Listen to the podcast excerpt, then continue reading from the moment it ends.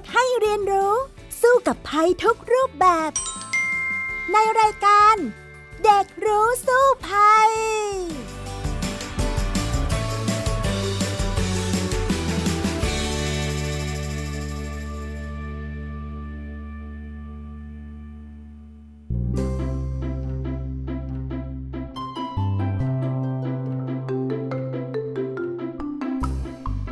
สวัสดีค่ะ คุณผู้ฟังต้อนรับสู่รายการเด็กรู้สู้ภัยนะคะ วันนี้เช่นเคย พี่ดารินกำเนิดรัฐก็มาพบกับน้องๆ แล้วก็คุณผู้ฟัง และก็มากับน้องลูกแก้ว ปันนิชา วัฒนอินนั่นเอง สวัสดีค่ะลูกแก้ว สวัสดีค่ะพี่ดารินอ่าวันนี้มาเสียงสดใสมากเลย แต่ประเด็นที่จะคุยกันเนี่ยรู้สึกว่าจะเครียดนิดๆนะ เป็นเรื่องอะไรล่ะคะลูกแก้วคะ วันนี้นะคะลูกแก้จะมาชวนคุณผู้ฟังนะคะ แล้วก็พี่ดารินเนี่ยมาคุยกันเรื่องอการวิธีการนะคะ เอาตัวรอดจากเหตุชุลมุนวุ่นวายในที่สาธารณะนั่นเองค่ะ อืม นั่นอาจจะหมายถึงเรื่องที่เพิ่งเคยเกิดมีเหตุการณ์เมื่อเดือนตุลาคม ที่มีเหตุกราดยิงที่ศูนย์ พัฒนาเด็กเล็กที่จังหวัดหนองบัวลำพูใช่ไหมล่ะ อันนั้นเนี่ยเป็นเรื่องที่น่าตกใจไม่มีใครคาดคิดมาก่อน แล้วก็ ทำให้หลายคนเนี่ยสะเทือนใจจนบอกว่าไม่สามารถใช้ศูนย์แห่งนั้นเนี่ยเป็นศูนย์พัฒนาเด็กเล็กได้ต่อไปต้องไปสร้างกันใหม่เลยนะน้องลูกแก้ว ใช่แล้วล่ะค่ะ ก็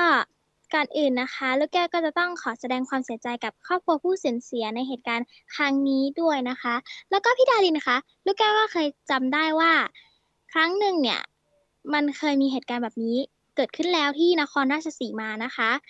ตอนนั้นเป็นเหตุการณ์เหมือนแบบ กราดยิงในห้างสรรพสินค้าแห่งหนึ่งค่ะ แล้วลูกแก้ก็จำได้เลยว่า ลูกแก้ไม่แบบไม่กล้าที่จะเดินไปเที่ยวห้างหรือว่าไปเที่ยวที่สาธารณะไหนเลยค่ะ เพราะว่ากลัวจะโดนกราดยิงเหมือนในข่าวอะค่ะ อ่า ก็คงต้องบอกว่าสังคมไทยเราปัจจุบันเนี่ยมันก็เริ่มเข้าใกล้กับสังคมต่างประเทศที่มีความเครียดเยอะๆแล้วนะ เพราะว่าอย่างเช่นเหตุการณ์กราดยิงสองครั้งเนี่ย เราตอนแรกสันนิษฐานว่า เอ๊ะ คนร้ายเนี่ยอาจจะมีสิ่งเสพติดหรือเปล่า อะไรในร่างกายหรือเปล่าเลยไปทำให้เกิดเหตุการณ์นั้น แต่เอาจริงพอไปสืบสวนเข้า ก็พบว่าไม่ใช่ แต่มาจากความเครียดในต่างประเทศเนี่ยก็มีหลายเหตุการณ์เลยที่มีจากคนที่เป็นคนร้ายเนี่ยเขากดดัน แล้วก็มีความเครียดสูง ก็เลยไประบายออกด้วยการแสดงความรุนแรง อย่างเช่นกราดยิงในโรงเรียนที่อเมริกาเนี่ยเคยเห็นข่าวหลายครั้งเลยนะคะ หรือมีเหตุการณ์ฆ่าตัวตายหมู่ มีความรุนแรงอย่างที่ไม่เคยคิดฝันว่าจะเกิดขึ้นแบบนี้หลาย ๆ ครั้งเลย สังคมไทยเราเนี่ยไม่คุ้นเคยกับเหตุการณ์เหล่านี้ เพราะว่าน้อยนักที่จะเกิด แต่ว่าก็เริ่มเกิดแล้ว ดังนั้นเนี่ยก็ต้องระวังเหมือนกันนะ โดยเฉพาะเราเป็นเด็ก ๆ บางทีไม่รู้อิโนอิเนมีคน คนหนึ่งเครียดจัดเนาะบ้านเลือดขึ้นมา ไปกราดยิงอย่างลักษณะนี้ก็เกิดมาแล้วนะคะ น้องลูกแก้ว ใช่ค่ะ ดังนั้นนะคะลูกแก้วเลยมาชวนผู้ฟังทุกท่านนะคะ มาเรียนรู้วิธีการเอาตัวรอดในสถานการณ์แบบนี้ไปพร้อม ๆ กับลูกแก้วแล้วก็พี่ดารินนะคะ ได้เลยละค่ะ ดังนั้นวันนี้เนี่ยเราจะรวบไปเลยใน 2 ช่วงของรายการเด็กรู้สู้ภัยนะคะ นั่นก็คือช่วงรู้แล้วรอดแล้วก็ ช่วงรู้สู้ภัยนะ มารวมกันเลย ว่าถ้าหากว่าเราไปอยู่ในสถานการณ์ที่ไม่คาดฝันลักษณะนี้ แล้วเราจะเอาชีวิตรอดกันอย่างไรไปกันเลยค่ะ ช่วงรู้สู้ภัย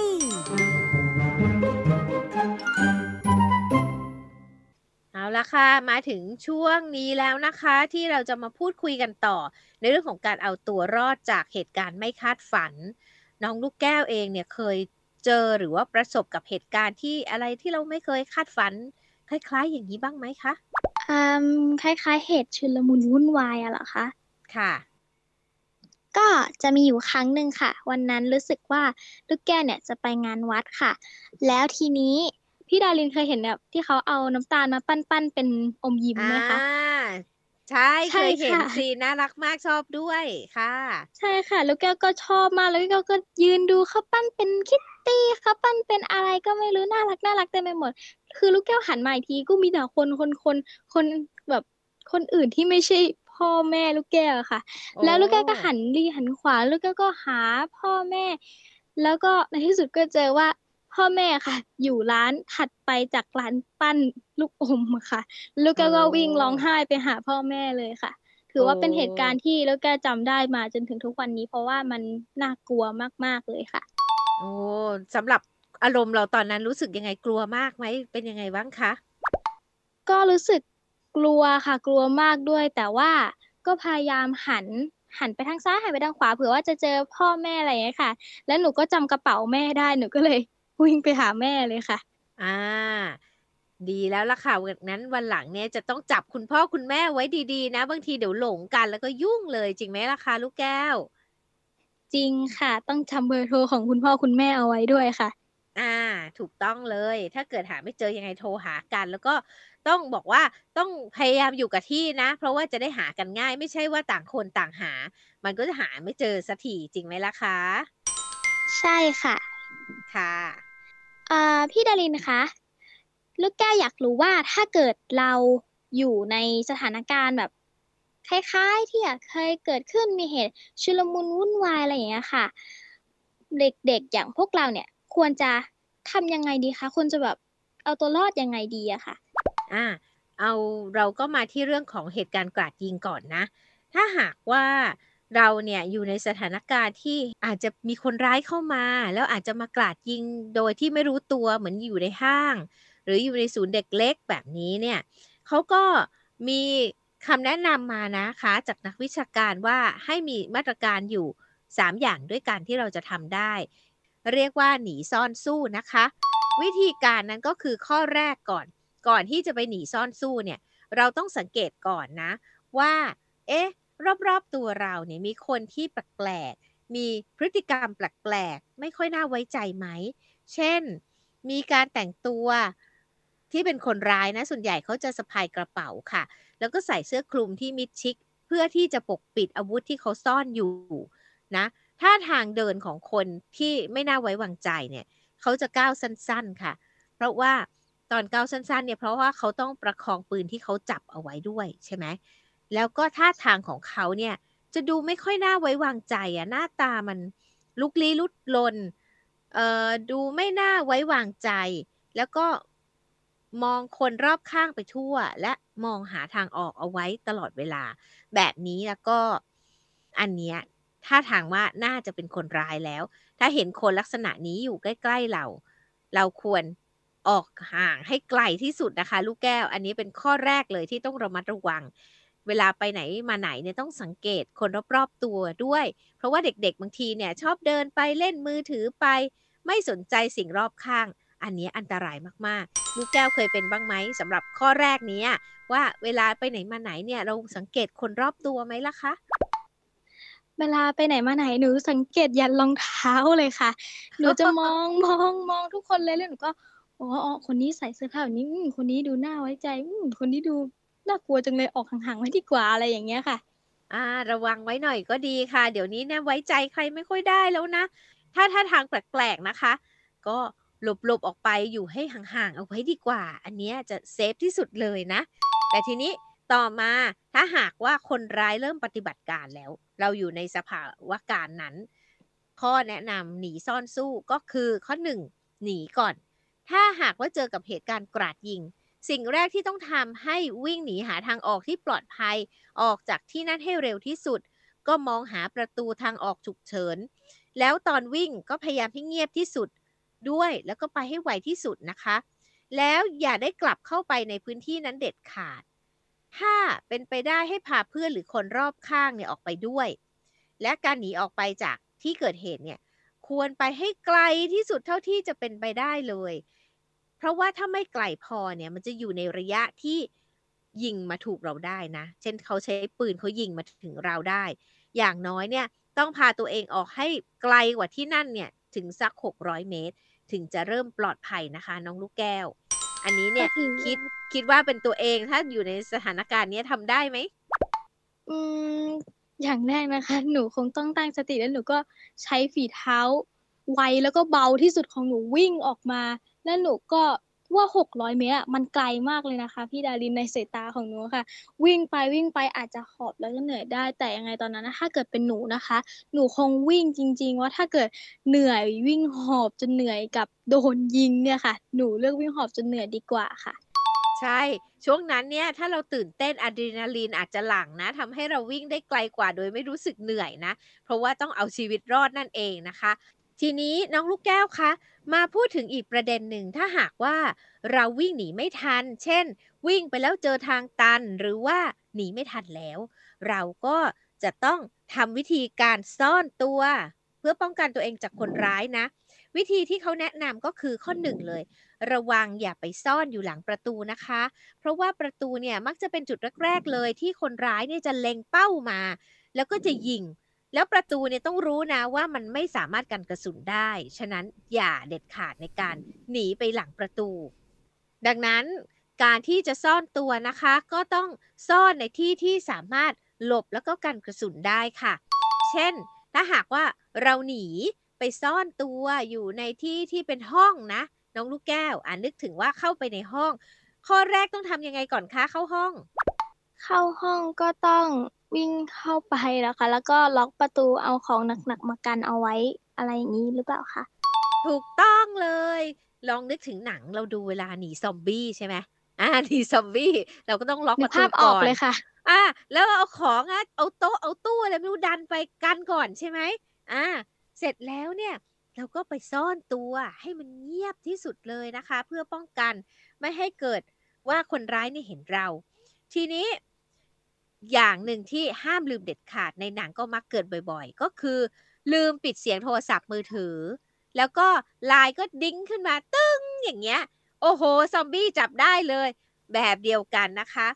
ถ้าหากว่าเราซ่อนตัวจากคนร้ายเนี่ย ต้องรีบปิดเสียงโทรศัพท์มือถือ ให้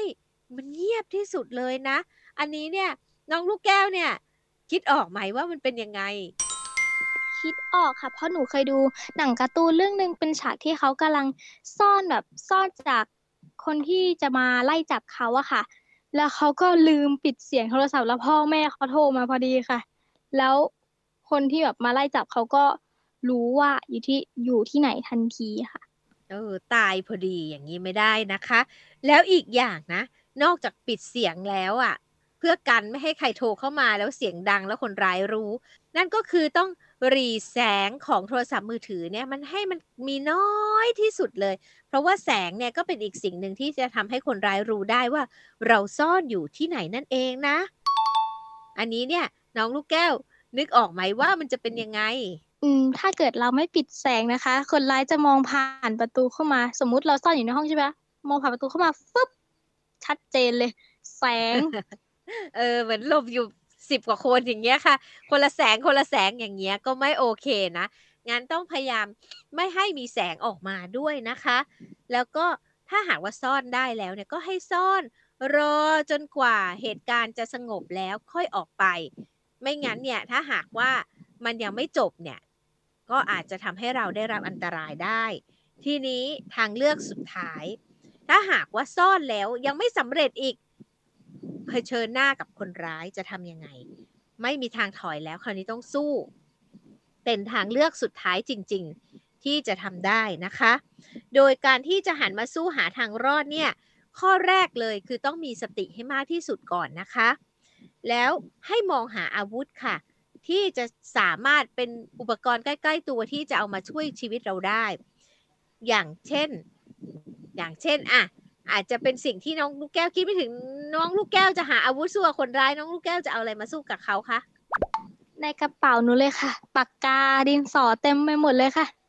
อ่าใช่แล้ว เอานั่นราคามันแหลมๆมันยังอาจจะพอจะจิ้มให้คนร้ายเจ็บ แล้วก็เราวิ่งหนีได้เนาะบางทีเนี่ยเขาก็บอกว่าขาแว่นนะถ้าไม่มีอะไรจริงๆขาแว่นก็ใช้ได้เหมือนกัน แหลมๆนะจิ้มตาคนร้ายหรือยังไงสักอย่างหนึ่งจับให้ถนัดมือแล้ว มุ่งไปที่จุดอ่อนของคนร้ายนะคะ อย่างที่พี่ดารินบอกไปแล้วว่า อย่างเช่น เอาอะไรแหลมๆไปจิ้มตาเขา หรือว่าต้นคอนี่ก็เป็นอีกจุดอ่อนหนึ่งนะ ที่จะสามารถทำให้คนร้ายเนี่ยเสียหลักได้นะคะ หรือว่าบางคนเนี่ย ก็ใช้วิธีเตะผ่าหมากนะทำให้คนร้ายจุกตัวงอลงไป เราก็จะได้วิ่งหนีได้ อย่าคิดว่าเราจะไปทำร้ายถึงขั้นฆ่าเขาให้ตายเนาะเพราะเราก็เป็นเด็กหรือว่าเราเป็นผู้ใหญ่ เราเป็นผู้หญิงอย่างเงี้ย เราก็คงไม่ถึงขั้นว่าอยากจะให้ใครตายอยู่แล้ว เพียงแค่ให้เขาเสียหลักแล้วเราก็วิ่งหนีไป ถ้าแบบนี้เนี่ยน้องลูกแก้วคิดว่า พอจะตั้งสติแล้วทำได้ไหมอะ ก็น่าจะได้อยู่นะคะ เพราะหนูเคยเรียนศิลปะการต่อสู้อยู่ค่ะ เพราะแบบเทควันโดอะไรอย่างเงี้ยค่ะ ถ้าเกิดหนูจะสู้หนูคงต้องแบบตั้งสติมากๆเลย แล้วก็หยิบ ถ้าตอนนั้นมีอะไรอยู่ในกระเป๋าก็หยิบมาแทงเหมือนที่พี่ดารินบอกเลยค่ะ แทงตาหรือว่าจิ้มไปที่คอจิ้มไปที่ตาอะไรอย่างเงี้ยค่ะ ถ้าเกิดมันไม่มีจริงๆหนูก็คงเตะพาหมาเขาอะค่ะ โอ้โห สุดยอดเลย เคยเรียนเทควันโดด้วย งั้นพอจะรู้วิธีการต่อสู้สิคะ ใช่แล้วค่ะ ก็ครูก็ให้หนูลงไปแข่งเทควันโดไปต่อสู้อะไรเงี้ยหลายครั้งอยู่ค่ะ โอ้ สุดยอดเก่งมาก ๆ เลย ทีนี้เนี่ยมีสิ่งสำคัญอีกอย่างที่เราควรรู้ถ้าหากว่าเราอยู่ในเหตุการณ์ลักษณะนี้ ก็คือคนที่เป็นเหยื่อเนี่ย มักจะตกใจมากๆเนาะในเหตุการณ์สำคัญ แล้วเราอาจสูญเสียการได้ยินหรือเกิดอาการหูดับขึ้นมากระทันหันได้ เพราะว่า ความที่เราตกใจมากๆ หูมันจะดับนะ หัวใจมันจะเต้นเร็วตื่นตระหนกนะคะ แล้วไม่รู้สึกไม่รับรู้สิ่งรอบตัวได้ สิ่งเหล่านี้เนี่ยเราจะต้องฝึกในการตั้งสติค่ะ ไม่ส่งเสียงโวยวายทำเงียบที่สุดแล้วก็หนีให้เร็วที่สุด ไม่อย่างนั้นเนี่ยถ้าเราหูดับหรือตื่นตระหนกเกินไปโวยวายเนี่ยไม่ได้มีสิ่งดีเลยที่จะทำให้เรารอดชีวิตได้จริงไหมล่ะคะน้องลูกแก้ว จริงเลยค่ะ แม่หนูสอนทุกวันเลยค่ะว่าสติ เป็นสิ่งที่สำคัญที่สุดค่ะเวลาเกิดเรื่องร้ายๆขึ้น อืม ทีนี้มีอีกขั้นตอนหนึ่งที่เราทำได้ สมมุติว่าเราหนีไปหลบซ่อนได้แล้วแล้วเราเนี่ยก็สามารถทำสิ่งหนึ่งที่จะได้ทำให้คนมาช่วยเราได้นั่นก็คือการแจ้งความแจ้งตำรวจนะคะ แล้วพอตำรวจมาถึงจุดเกิดเหตุจัดการได้แล้วเนี่ยก็จะได้ช่วยเหลือผู้บาดเจ็บได้ โดยการทำยังไงก็ต้องโทรไปแจ้งตำรวจใช่ไหม แจ้งตำรวจต้องโทรเบอร์อะไรคะ พอทราบไหมคะน้องลูกแก้ว เอ่อหนึ่งเก้าหนึ่งค่ะ ถูกต้องเลย 191 ก็คือแจ้งตำรวจให้มาช่วยเรา แต่ถ้าหากว่าเราอยู่ในสถานการณ์ที่ปลอดภัยแล้วแล้วก็เจอคนบาดเจ็บอยู่จะช่วยเขาเราก็ต้องโทร 1669 1669 เนี่ยก็จะเป็นเบอร์กู้ชีพนั่นเอง ทีนี้บางคนเนี่ยเวลาโทรไปหาตำรวจเสร็จ ไม่รู้จะพูดอะไร เพราะว่าตื่นเต้นมาก ดังนั้นเนี่ยเราต้องรู้ว่าขั้นตอนเราต้องบอกอะไรเขานะพอโทรติดแล้ว 191ปึ๊บสิ่งแรกที่เราต้องบอกกับตำรวจนะคะ ข้อหนึ่งเลย เราอยู่ที่ไหน บอกเขาก่อนนะ ต่อมาคือเกิดอะไรขึ้นกำลังเจอกับอะไรอยู่ แล้วก็ต้องการความช่วยเหลืออะไร อันนี้สิ่งสำคัญเลยอะค่ะ ที่เราควรที่จะตั้งสติแล้วก็บอก บางคนตื่นเต้นไง บอกไม่รู้เรื่องตำรวจก็ไม่รู้ว่าจะมาช่วยได้อย่างไร อันนี้ อาจจะต้องฝึกในการตั้งสติจริง ๆ นะคะ ก็เป็นเทคนิคหนึ่งในการแจ้งความให้กับตำรวจเหมือนกัน แต่ที่สำคัญไม่ใช่พี่ดารินบอกว่าให้ฝึกใช่ไหมน้องๆ ก็เลย ลองแกล้งโทรไป 191 แล้วฝึก บอกว่าคุณตำรวจคะขอฝึกแจ้งแจ้งเหตุหน่อยค่ะ อย่างนี้ก็ไม่ได้นะ เพราะว่าเชื่อไหมว่าทั้งเบอร์ 191 แล้วก็ 1669 เนี่ย มักจะมีคน เล่นๆน่ะโทรไปแกล้งเขาเนี่ยอยู่เป็นประจำทุกๆวันเลย อันนี้ก็จะทำให้ผู้ที่เกิดเหตุจริงๆเนี่ยโทรไม่ติด แล้วก็เสียโอกาสนะคะในการที่จะติดต่อและได้รับความช่วยเหลือได้ อันนี้น้องลูกแก้วเนี่ยเคยทราบข่าวแบบนี้บ้างไหมอะคะเคยค่ะ ก็เป็นข่าวที่เคยได้ยินมานะคะ คือเขาโทรแบบไปแกล้งหนึ่งหกหกเก้าโทรไปแกล้งหนึ่งเก้าหนึ่งอะไรบ้างอย่างเงี้ยค่ะ แล้วจะมีพวกข่าวที่เจอบ่อยๆ ในในในโทรทัศน์อะค่ะเขาก็จะเป็นข่าวที่แบบเด็กเขาโทรไปเขาโทรไปสั่งอะไรอย่างเงี้ยค่ะ แล้วพ่อแม่ก็ต้องจ่ายเงินค่ะอืม อย่างนี้ละค่ะ ก็เป็นสิ่งที่ไม่สมควรทำเหมือนกันนะ มันจะก่อให้เกิดผลร้ายแรงที่เราไม่คาดคิด เพราะว่าคนที่บาดเจ็บคนที่อยู่ในอันตรายเนี่ยอาจจะโทรไม่ติดเพราะว่าโทรไปแกล้งที่สายด่วนเหล่านี้นะคะ เอาละอีกเรื่องหนึ่งที่พี่ดารินอยากจะเชื่อมโยงในวันนี้แล้วก็อยากจะมาคุยกับคุณผู้ฟังแล้วก็น้องลูกแก้วด้วย นั่นก็คือ เหตุการณ์เอาละกราดยิงนั้นน่ะ อาจจะประมาณนั้นว่าเราจะต้องทำยังไง แต่ถ้าหากว่าเราอยู่ในสถานการณ์ที่เราต้องหนี ไปสู่จุดจุดหนึ่ง อย่างเช่น เกิดไฟไหม้ในสถานที่ปิดแล้วมีทางออกทางเดียว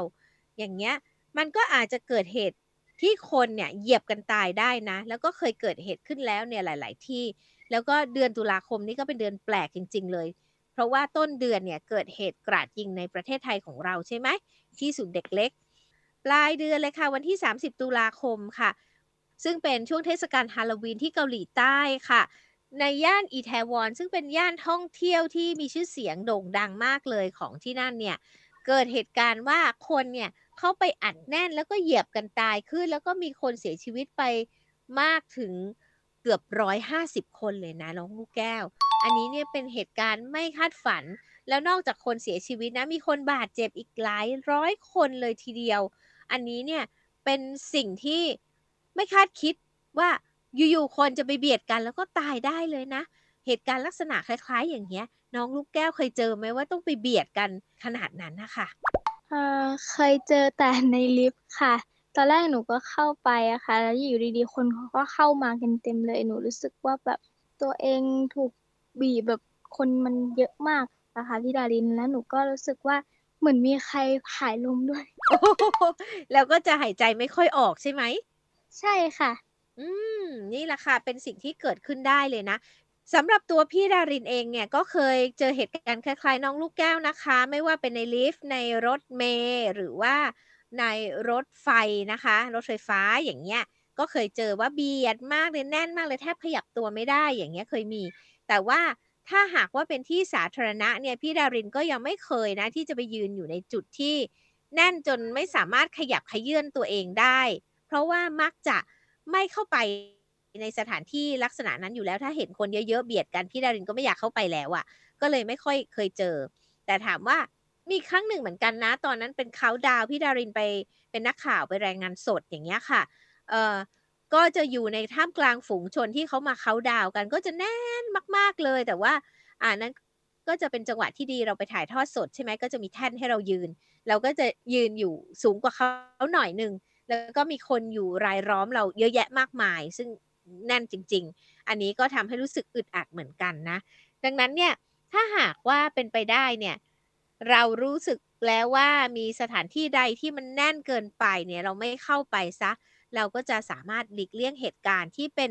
คนอัดแน่นได้เนาะสำหรับน้องลูกแก้วเองล่ะคะ ถ้าหากว่าไปที่ไหนที่แน่น ๆ เนี่ย เคยเข้าไปไหมที่ชุมชนต่างๆ หรือว่ามีงานอะไรต่างๆ เนี่ยได้เข้าไปไหมแล้วรู้สึกยังไงบ้าง ก็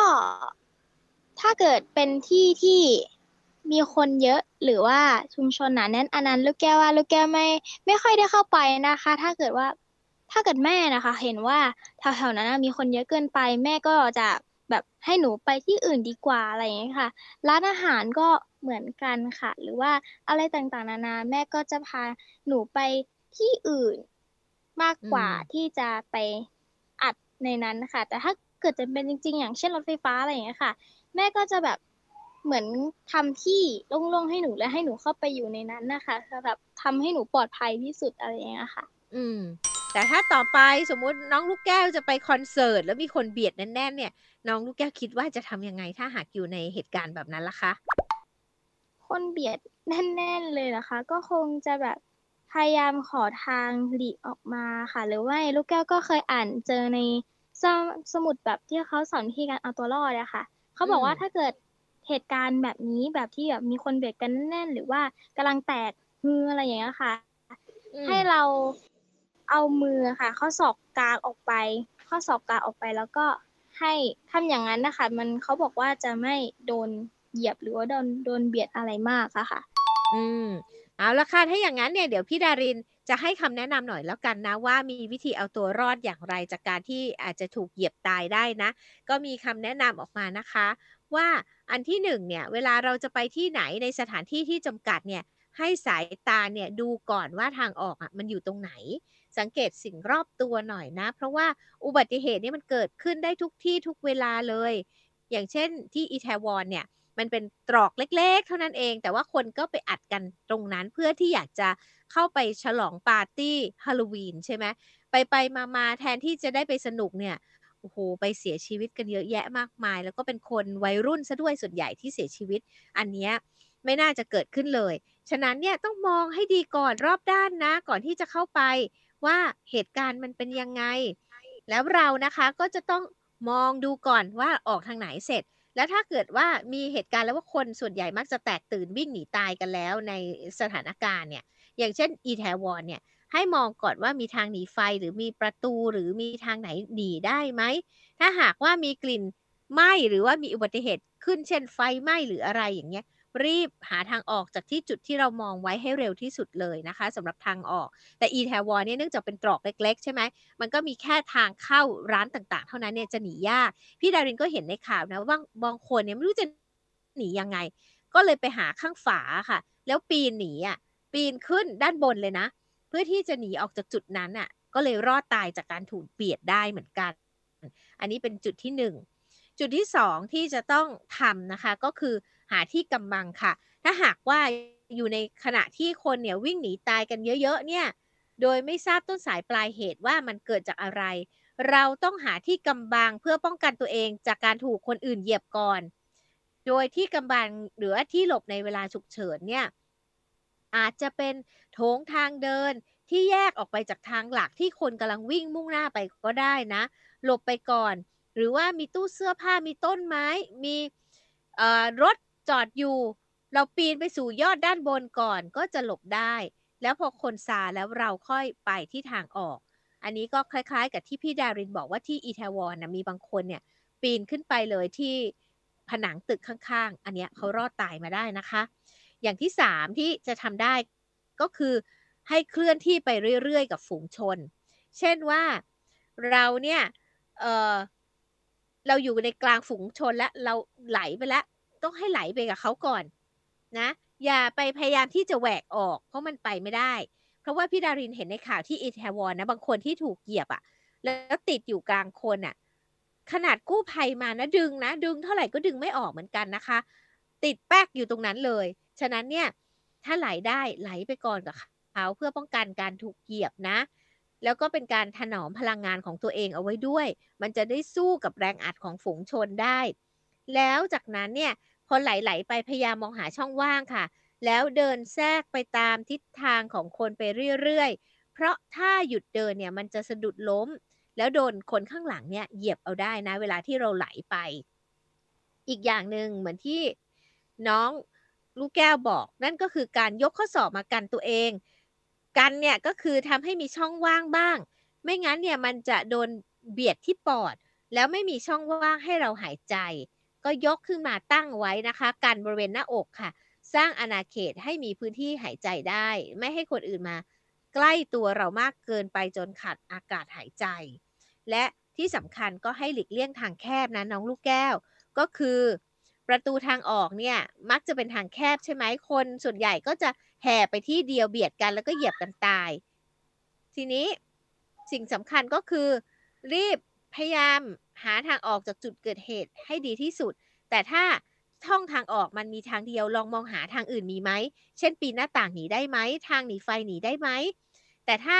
ไม่มีมีทางออกทางเดียวก็ต้องไหลไปตามผู้คนนะคะ แล้วก็ระวังตัวเองไม่ให้ล้ม หรือว่าขาดอากาศหายใจก่อนก็แล้วกัน ซึ่งอันนี้เนี่ยสิ่งสำคัญที่สุดที่ควรจะมีก็คือสตินั่นเอง ถ้าหากเราไม่มีสติ เราก็อาจจะเสียชีวิตได้ด้วยเหตุการณ์ ที่น่าเศร้าสลดอย่างที่เล่ามานะคะน้องลูกแก้ว ใช่เลยค่ะ